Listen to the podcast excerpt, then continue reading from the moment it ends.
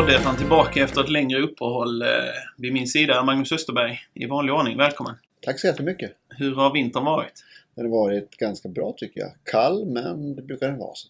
Nej, men det är skönt att det är igång igen. Någon abstinens som har infunnit sig efter fotbollen? Ja, men så är det alltid. Nu får man ju trösta sig med lite ligafotboll under tiden. Men...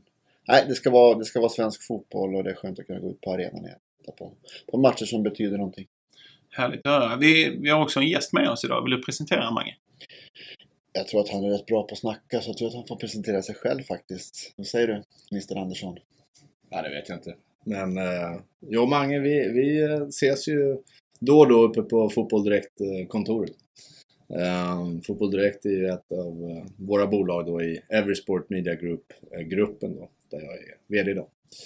Och heter Hannes Andersson.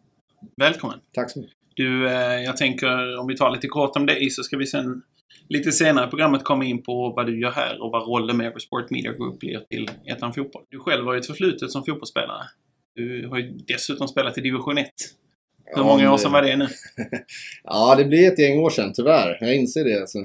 När jag inser liksom att eh, Krille Mattiasson är, är tränare och gråhårig nu för tiden så, så inser jag att det var fan, det, det var länge sedan. Men eh, jag tror att det var 2011 eller 12 som eh, jag spelade med, med eh, Frej då faktiskt i ettan. Eh, och sista matchen så bröt jag foten upp i Östersund.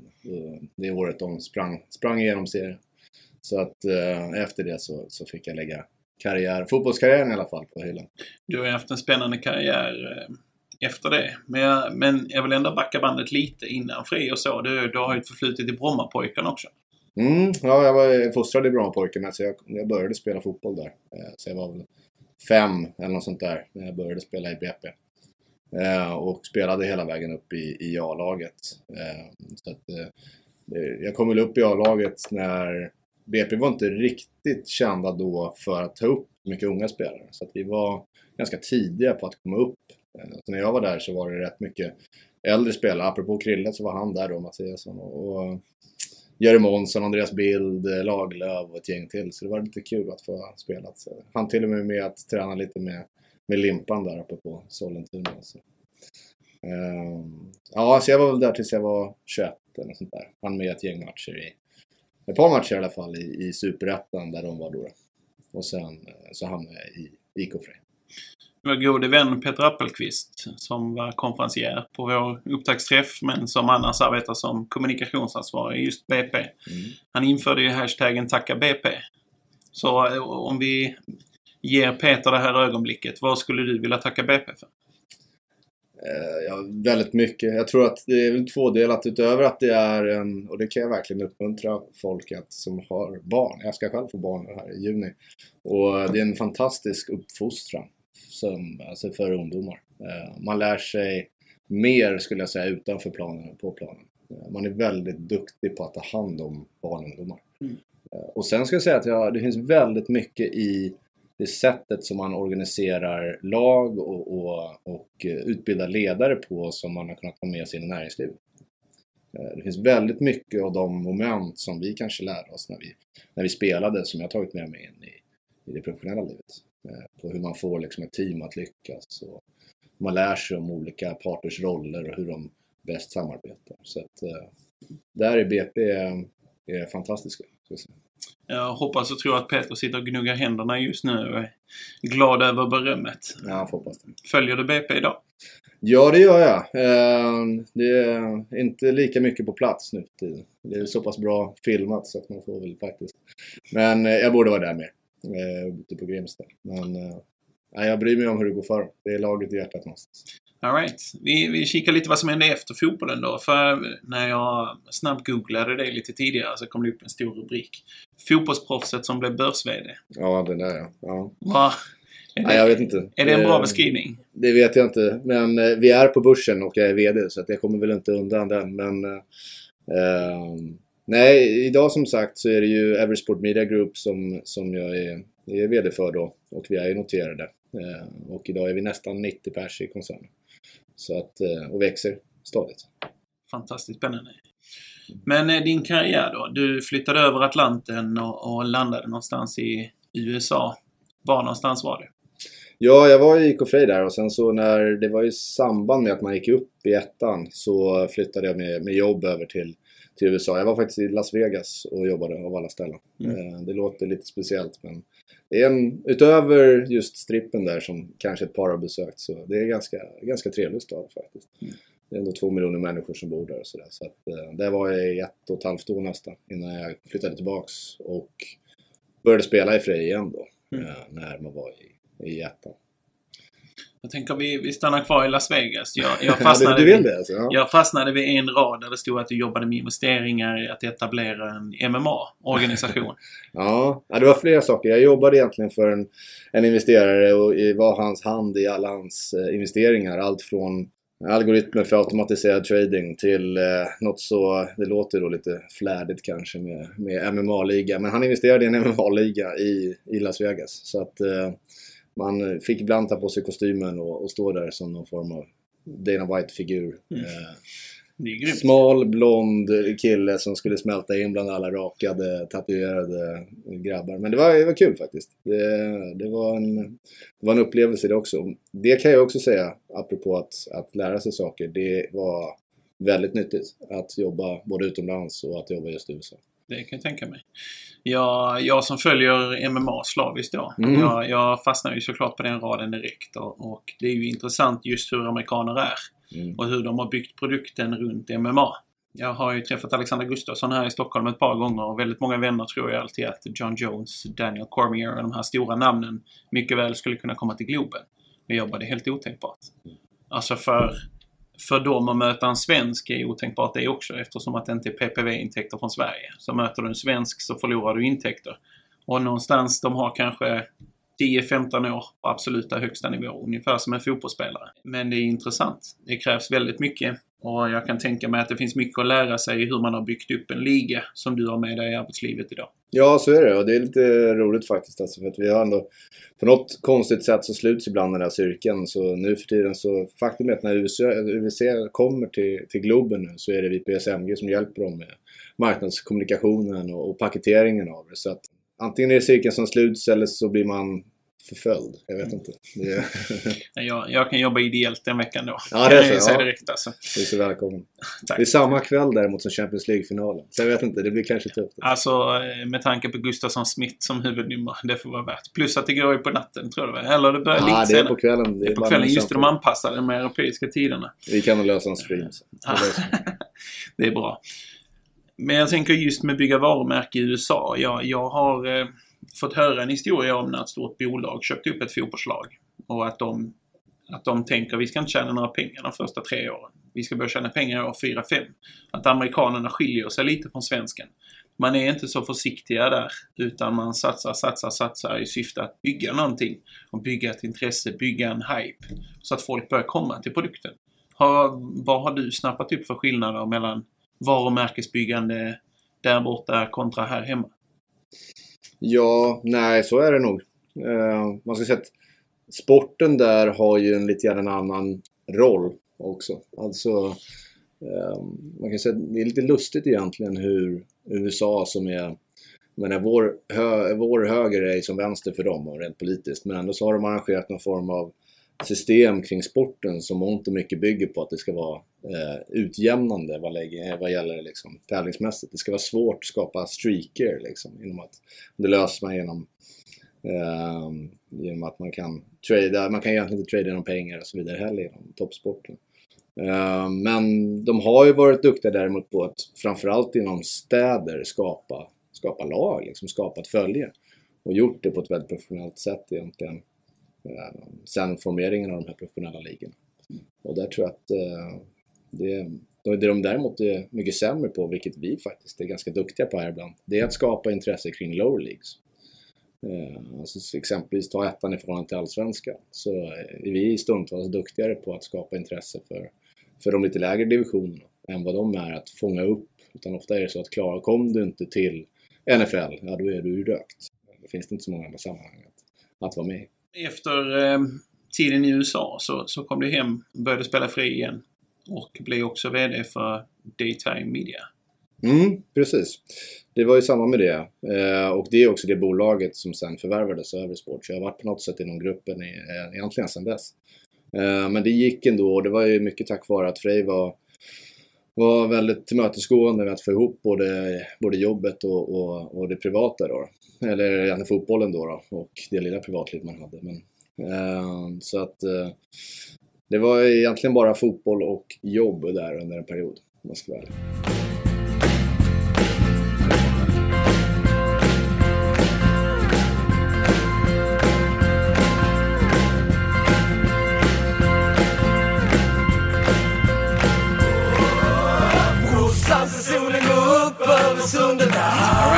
Om vi då börjar kika lite på säsongsupptakten här. Mange, vi har spelat två omgångar.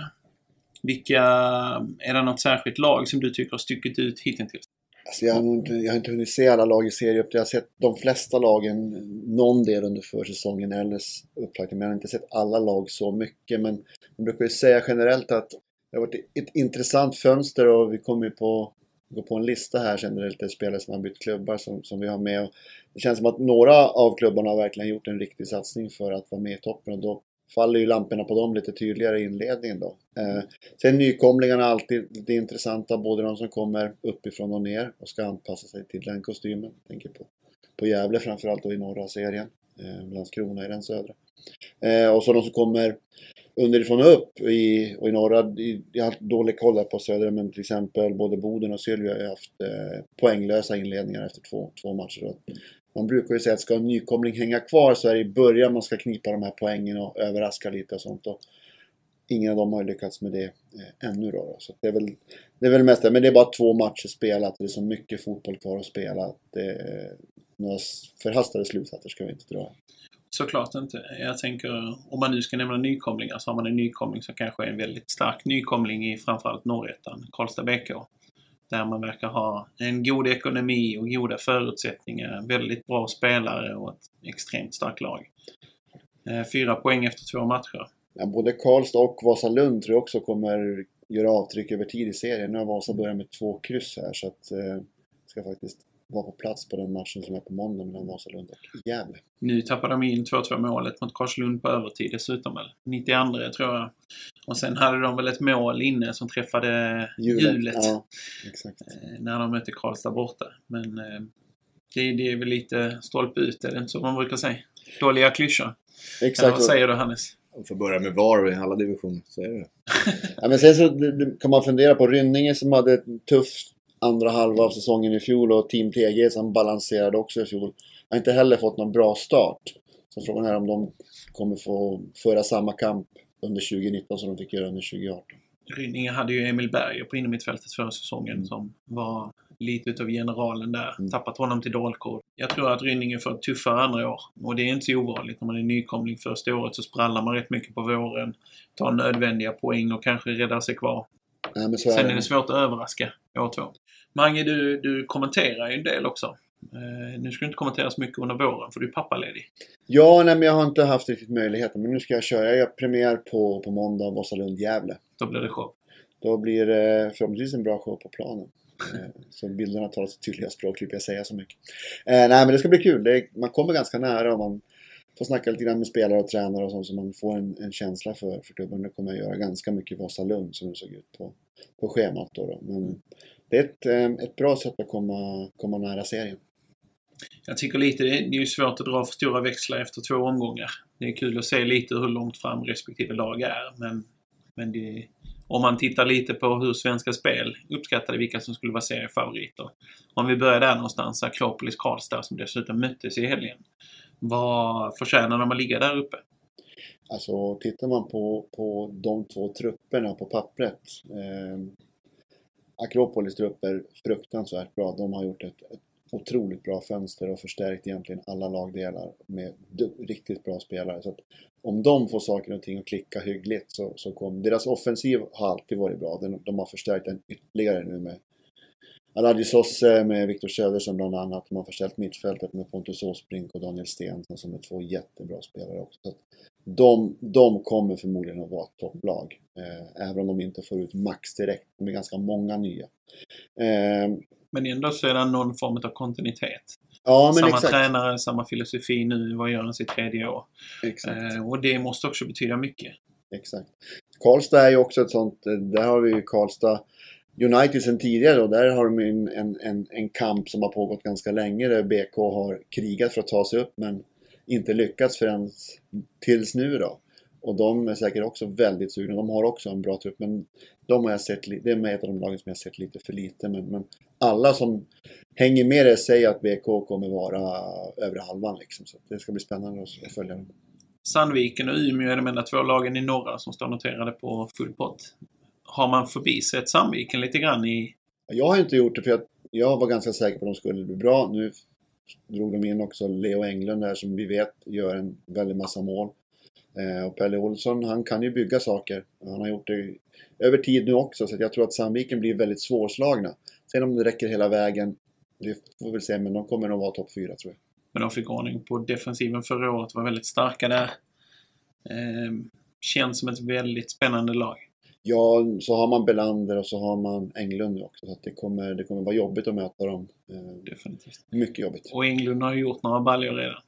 Ja, men det är det, det, är det han gör. Mm. Det är därför han är värvad. Ja, exakt. Ja. Eh, De, de visste vad de ville ha. De, de har hittat en, en spelare som jag tror kommer göra extremt mycket poäng och mycket nytta för. Fyra lag i norra är noterade på noll poäng. Om vi tar dem uppifrån och ner. Tim Tege, Rynninge, Sylvia och Boden. Boden med sämst målskillnad dessutom. Mm. Är det lite... Är det en liten trend? Är det tufft? Du själv kommer från Piteå. Mm. Är det tuffare för de lagen som kommer från norrtvåan?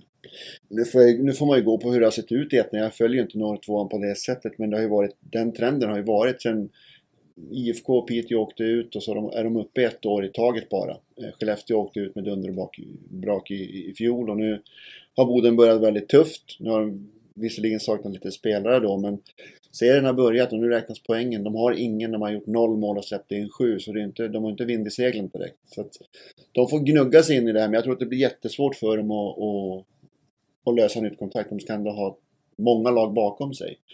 Eh, så att ja, trend är det tycker jag av det man, av det man har sett de sista åren i ettan.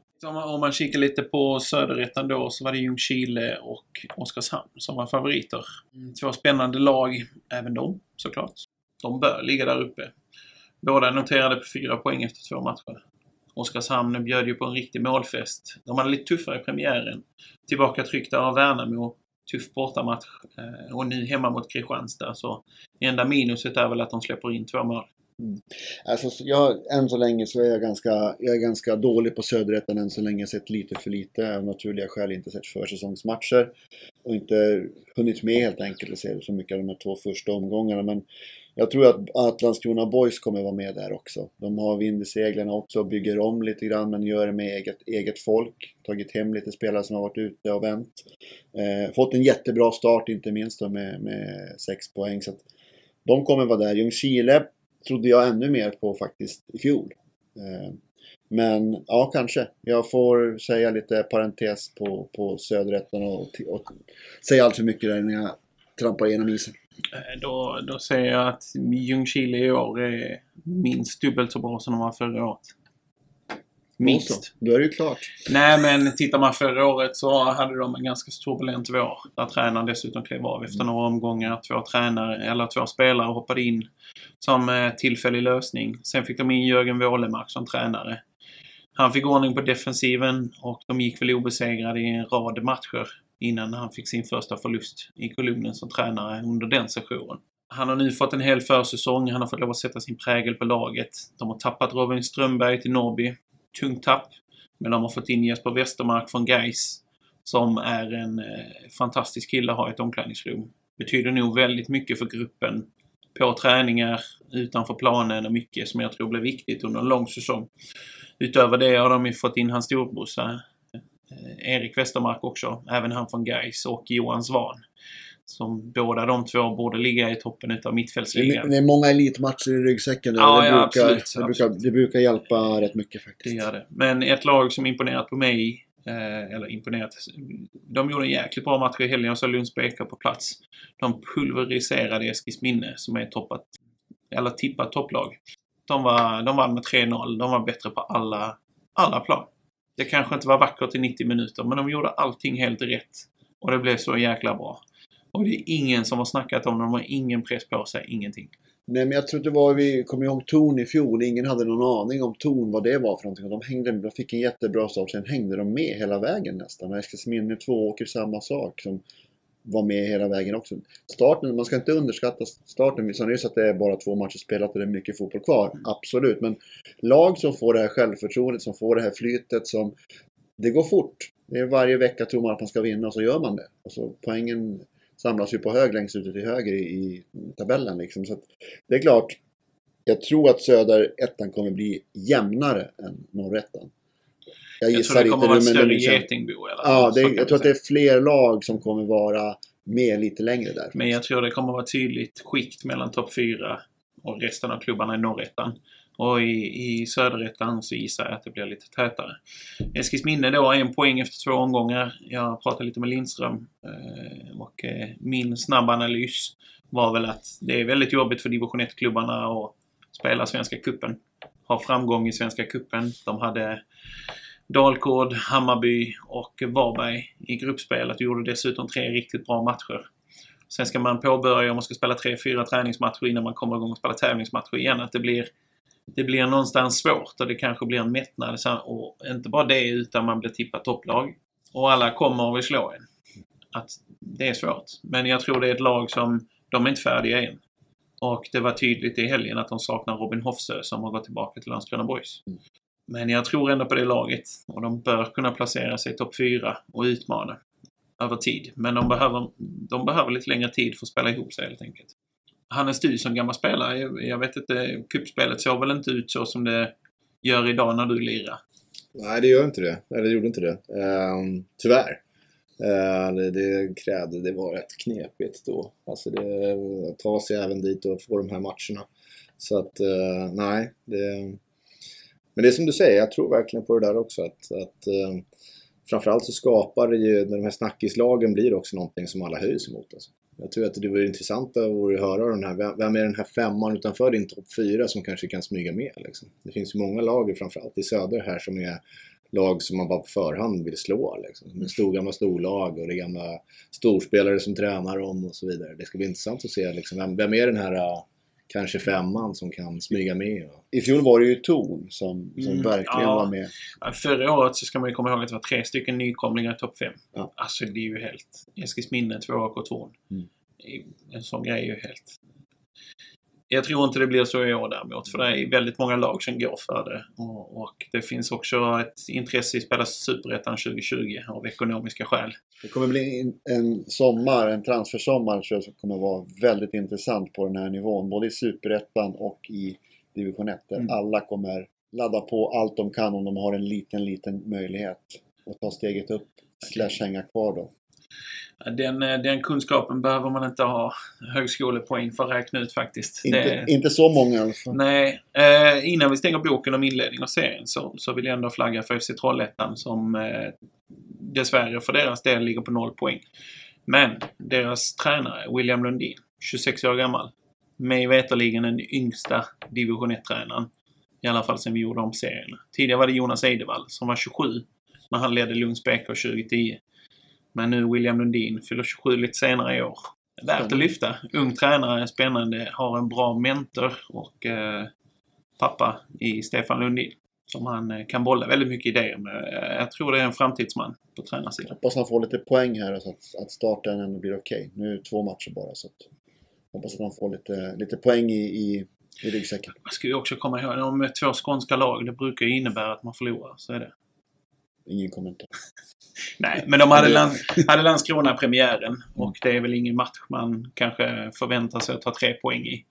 Eh, Landskrona kommer vara tunga och, och jag, jag gillar det Landskrona gör nu.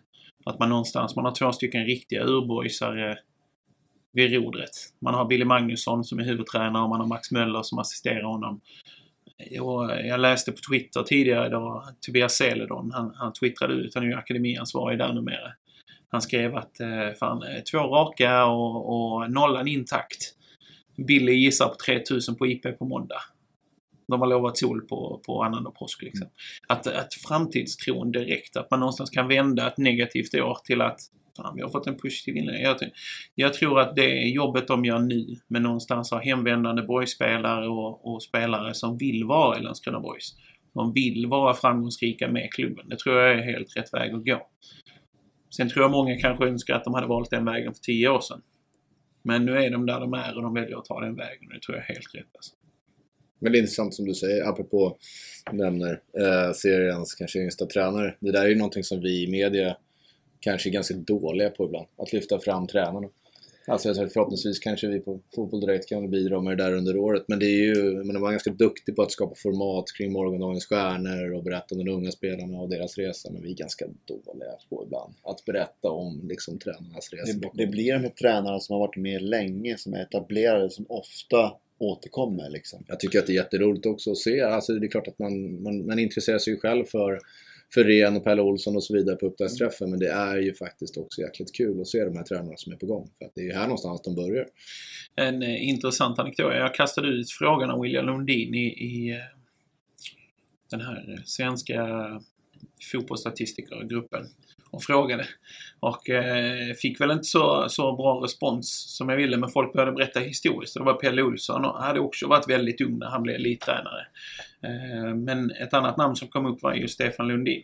Som också tydligen var 26 när han slog igenom på elitnivå. Men det är väl någonting att titta på. När slog pappa och när slog sonen igenom?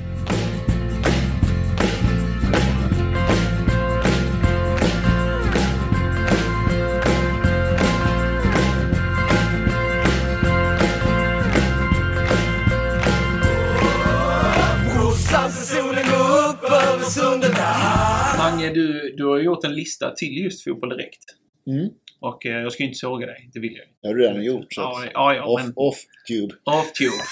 Nej, men om vi presenterar Mange. Hannes, du kan väl berätta. Vilka fem spelare har Mange listat i Norrettan? Ja, du har ju någon skånsk handstil här så jag måste erkänna att jag knappt ser vad det, vad det står. Men jag misstänker att du kommer säga att hans inte är facit. Va? Nej, exakt så. Du får nästan dra dem ifrån. Ska vi, uppifrån? ska vi vara tydliga också att det här var inte de, de bästa spelarna utan det här var spel, fem spelare i varje serie som kommer att ha stor betydelse för sitt lag. Okej då. Så att jag har inte rankat dem. Jag gör inte det för två omgångar. Jag vill se lite mer. Jag är lite mer proffsig än så.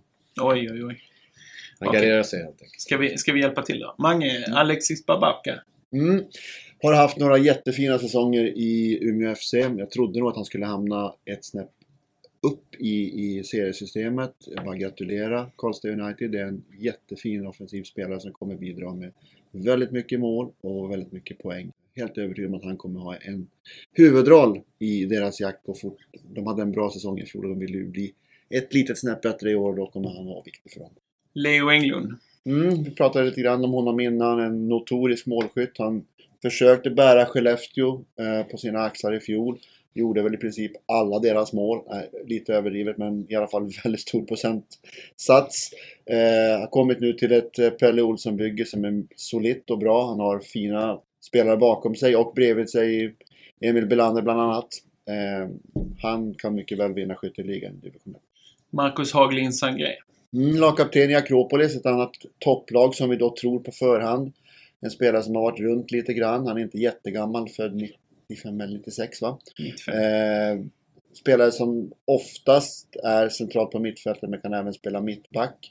Det är en spelare som jag tycker har också högre vad ska man säga, potential i sig än att spela i, i landets tredje division. Eh, han har varit på väg lite grann uppåt eh, men blivit kvar i Akropolis även den här säsongen. Men det är en spelare som jag tycker är väldigt bra. Han är väldigt nyttig också i ett Akropolis som ibland släpper loss allting framåt. Då är han trygg att ha där på mitten.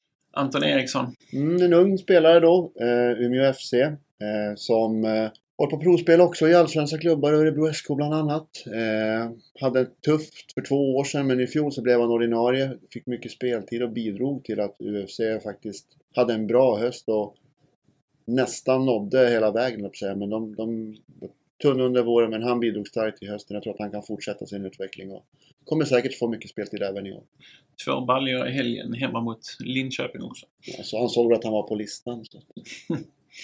Samuel eh, Brolin. Mm, målvakt på listan. Det är inte så ofta jag lyckats få med målvakter på de här listorna. Men det här är en kille som är kontrakterad eh, över längre tid i AIK. Utlånad till Vasalund som då är samarbetsklubb. Kommer förmodligen att få känna på lite seniorspel här. Han har spelat U21 och tränat med AIKs A-lag och spelat juniorfotboll i övrigt. Kommer säkerligen att visa sina kvaliteter i ett Vasalund som och i sin, och sin sida då är ganska offensiv och också går. Han kommer nog få rädda ganska mycket. Eh, tror det passar honom väldigt, väldigt bra och Vasalund också. Vi kikar på min lista då, Mange. Det gör vi. Eh, Alexis Bebacka, han, du har ju ett rätt i alla fall. Det är kul för dig. Så du halvgarderat med Timothy McNeil som spelar eh, jämte honom då. Exakt. Ja, Jag, jag kör en halvgardering där. För det Ja. känns som att man kan, och det vet jag också, de tre tidigare åren har du satt McNeil på listan. Men då spelar han i Team Touré-gruppen. Mm. Som har legat i botten de säsongerna. Eh, I år så kommer han spela i Karlstad United som kommer vara inblandad i toppstriden. Han kommer spela bredvid Babacka som kommer rycka sönder varenda försvar i hela norrettan. Och löpa sönder mittbackar. Så att det blir ytor för Timothy McNeil. Så att välja en av dem, det är liksom en lottodragning. Ja, exakt. för den ene är beroende av den andra varje match. Framförallt så är det förmodligen kanske det bästa forwardsparet eh, i serien. Mm. Tillsammans. De kompletterar varandra väldigt, väldigt bra tror jag. Sen har jag tagit rygg på två stycken som du också har i din lista. Anton Eriksson och Samuel Brolin. Så då, där tycker jag du beskrev dem på ett bra sätt. Så där, där behöver inte jag tillägga någonting. Men jag har valt en ung spelare. Vem då? Linus Mattsson, Gävle IF. Exakt. Och jag tycker ju så här istället att det är viktigt att belysa unga spelare som är värt att ha ögonen på. Så min lista kanske har ett annat fokus än vad din lista har. Men Linus Mattsson, 15 år gammal när han skjuter in reducering mot Nyköping i premiäromgången. Eh, tror att det betyder mycket för Gävlesupportrarna som ändå någonstans... Ja, jag har sett att de har twittrat och pratat om ett svart hål. Att forskare upptäcker det idag, men det upplevde vi redan under 2016 och fram till idag. Eh, och då kan jag tänka mig att en 15-åring, när man börjar se framtiden, en kille kliver in på division 1-nivå. Det är väldigt unikt att vara så ung. Så det är kul att se en sån ung kille. Dessutom gör mål i premiäromgången. Fortsätter de släppa på honom på banan och, och så tror jag bara det kan växa. Så han tycker jag definitivt man ska ha ögonen på. Sen har du Fredrik Alm, eh, Linköping. Exakt. Gjorde väldigt mycket mål förra året. Var också uttagen till Morgondagens Stjärnor. Nu kom ju Morgondagens Stjärnor, blev ju bestämt väldigt sent på säsongen så han hade tyvärr redan bokat in en resa. Nu krossade ju norrlaget ändå söderlaget så jag vet inte om Fredrik hade gjort större avtryck. Det var så stora skillnader ändå. Men eh, en sp- spännande spelare. Irrationell Kraftfull spelare som... och Det går riktigt fort. målfarlig. Det går fort för honom.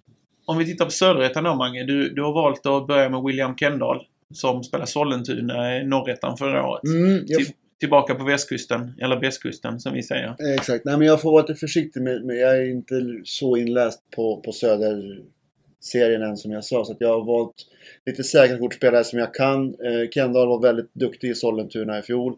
Eh, central spelare som kan diktera tempot i en match. Eh, jag antar att det är det han kommer göra i, i Utsikten också.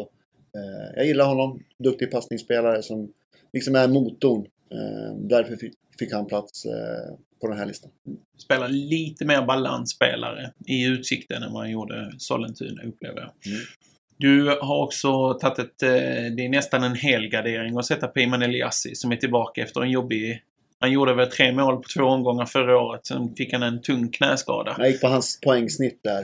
Eh, Han är helt sjuk. Eh, han, jag gillar ju den typen av spelare som liksom, han är ju ingen ungdom längre och kanske inte aktuell för, för eh, Superettan eller Allsvenskan. Men han kommer göra stor, stor nytta i Oskarshamn när han är tillbaka från skada, garanterat spelsugen. Han kommer garanterat dra in ett, ett par frisparkar som håller hög klass. Därför, han fick lite heders, hedersomnämnande på listan kan man säga. Alltså ge bort en frispark till Oskarshamn, det är nästan som att bjuda på en straff. Alltså. Ja, Peyman så. Eliassi är sjukt farlig på frisparkar. Mm. Du, eh, gamla MFF-talangen Teddy Bergqvist får också plats på din lista. Mm, får, betoning på din lista. mm, han får det. Det är väl gamla meriter då, för han har haft det ganska tufft. Eh, det är inget att sticka under stol med. Det jag sett av honom i ungdomsåren och eh, liksom hört talas om honom och, sett, det jag sett själv är att det finns en väldigt, väldigt stor potential hos den här spelaren. Sen ska den komma ut också. Det sitter i hans eget huvud och i hans eget be, i egna ben. Men är man med så länge i MFF som han var, då har man någonting fotbollsmässigt Mm. som, som ska räcka långt på division 1-nivå. Han hoppas själv på en omstart. Och blir det så så kommer han att vara utmärkande i, i den här serien, det är jag ganska övertygad om. Teddy Bergqvist gjorde mål i helgen. Han har också blivit intervjuad av Fotboll Direkt då, där han pratar just om sitt eh, inhopp han gjorde i Champions League-spelet och att drömmen om att få spela Champions League igen lever i... Så, eh, Robin Hofsö då, anfallaren som lämnar Eskilsminne för Landskrona Boys. Mm. Flytta hem. Landskrona-kille som jag stött på själv när jag tränat juniorlag. Han var i Landskrona innan han stack iväg. En målskytt av mått och rang. Kommer må väldigt bra. Tror jag var nyttig i boys. Vi pratade om, om det innan här att de har tagit tillbaka lite både på tränarsidan och på spelarsidan riktiga boysare. Där tror jag Robin kommer och Han kommer tillbaka som en mer komplett seniorspelare nu. Kommer bidra med säkert både saker och ting på planen men även utanför. Och att, han, att den killen kommer göra mål, det, är- det är garanti. Så därför är han med. Sista spelaren då, Daniel Ask, IFK Värnamo. Mm. Fick ganska mycket speltid i Superettan i fjol. Eh, kanske inte riktigt kom loss så som många trodde. Eh, jag såg ganska många matcher med Värnamo. Han har saker i sig. Förhoppningsvis så är den här nivån nu där han verkligen kan växla upp och visa vad han kan. För att ta avstamp både för honom själv och förhoppningsvis även för, för Värnamo. Då. Det är en spelare som är lite så här... Eh, kanske, kanske. Men det finns saker i honom. Jag listade ju fem, eh, eller fy, Robin Hofsö håller jag med om. Men, men har listat fyra andra spelare. Ska du hjälpa mig genom listan, Mange? Vi kör Albin Winbo först då. Ja, inom mitt fältare från Tvååker. Hade lite otur, skadad hela försäsongen. Annars skulle jag gissa att han har spelat minst Superettan. Väldigt bra vänsterfot. Inledde premiäromgången med att göra ett av veckans mål. En snygg frispark. Stolpe in. Mm, Filip Jägerbrink. Mr Oskarshamn. Inom mitt fältare Oskarshamn. Eh, Man kan tro att jag älskar inom mitt fältare när vi börjar listan här. Men Jägerbrink älskar jag på det sättet att han, han, han är ju allt liksom. Det är ju en typisk box-till-box-spelare. Han löper i 95 minuter, gör mål, spelar fram, jobbar, bryter yta. Sjukt underskattad spelare. Eh, hade gärna sett han pröva vingarna på högre nivå. Johan Andersson. Mittback Lunds BK. Helt oförståeligt. Efter helgens match, ska jag säga, mot Eskilsminne där han ändå har Emil Åberg emot sig och Samuel Aziz. Två stycken namnkunniga anfallare. Han gör inte ett misstag på 90 minuter. Han står inte fel en enda gång. Det är för mig helt oförståeligt att IFK Värnamo släppt honom. En ganska bra mittbacksegenskap, eller vad säger du? Hans? Ja, när, när man lyckas med det. Ja. Eh, jag, jag tror dessutom en ganska sund kille, framtiden för sig. Så värt att hålla ögonen öppna på honom. yes, och så hade du Isak Skog, Utsikten också. Exakt. Ytterback. Spännande spelare. Väldigt mycket fotboll i sig.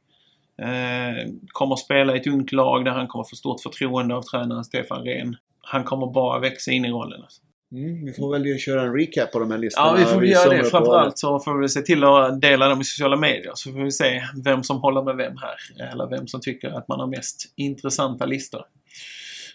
Alright, jag tänkte vi skulle avsluta lite med att berätta då om samarbetet som Ettan Fotboll har ingått med din arbetsgivare, Hannes. Kan du berätta lite för oss? Ja, eh, man kanske inte ska tråka ner lyssnare med, med affärsupplägg och annat sånt där trist. Utan kanske snarare att, ja, men, vad kan man då förvänta sig om man, om man antingen följer något av de här lagen eller själv är aktiv inom dem. Då skulle man kunna säga att vad vi bidrar med egentligen är ju exponeringen. För en serie som vi tycker är viktig för svensk fotboll men som kanske inte heller har fått den exponering som man faktiskt förtjänar. Um, och även att hjälpa till att paketera morgondagens stjärnor. Som blir en viktig del för oss också. Eh, hur gör vi det här? Jo, vi gör primärt genom våra varumärken och Fotboll Direkt, som många också är verksam inom, och även FanTV då, som är ett annat eh, varumärke som vi har, där vi jobbar med rörligt material. Så att eh, vi kommer att bidra med både mediebevakning av eh, både norra och södra ettan eh, och eh, även en hel del feature-innehåll. Eh, vi kommer även visa veckans match. I helgen så fick man ju se Landskrona vinna.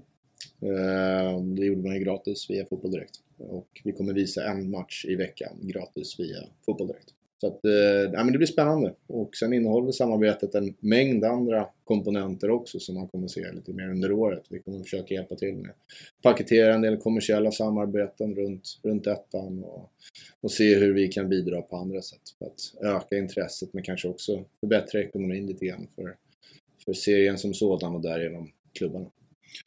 Du som då har varit spelare i en klubb tidigare, hur har serien förändrats rent kommersiellt? Man har blivit mycket bättre på att paketera det som var ettan om jag ska vara rent krass så vete tusan om, jag, om, jag, om jag tänkte på att det hette ettan när jag själv spelade där utan det var division 1 liksom och man hade noll kontakt eller utbyte med den södra utan det, som försiggick där, det försiggick där liksom.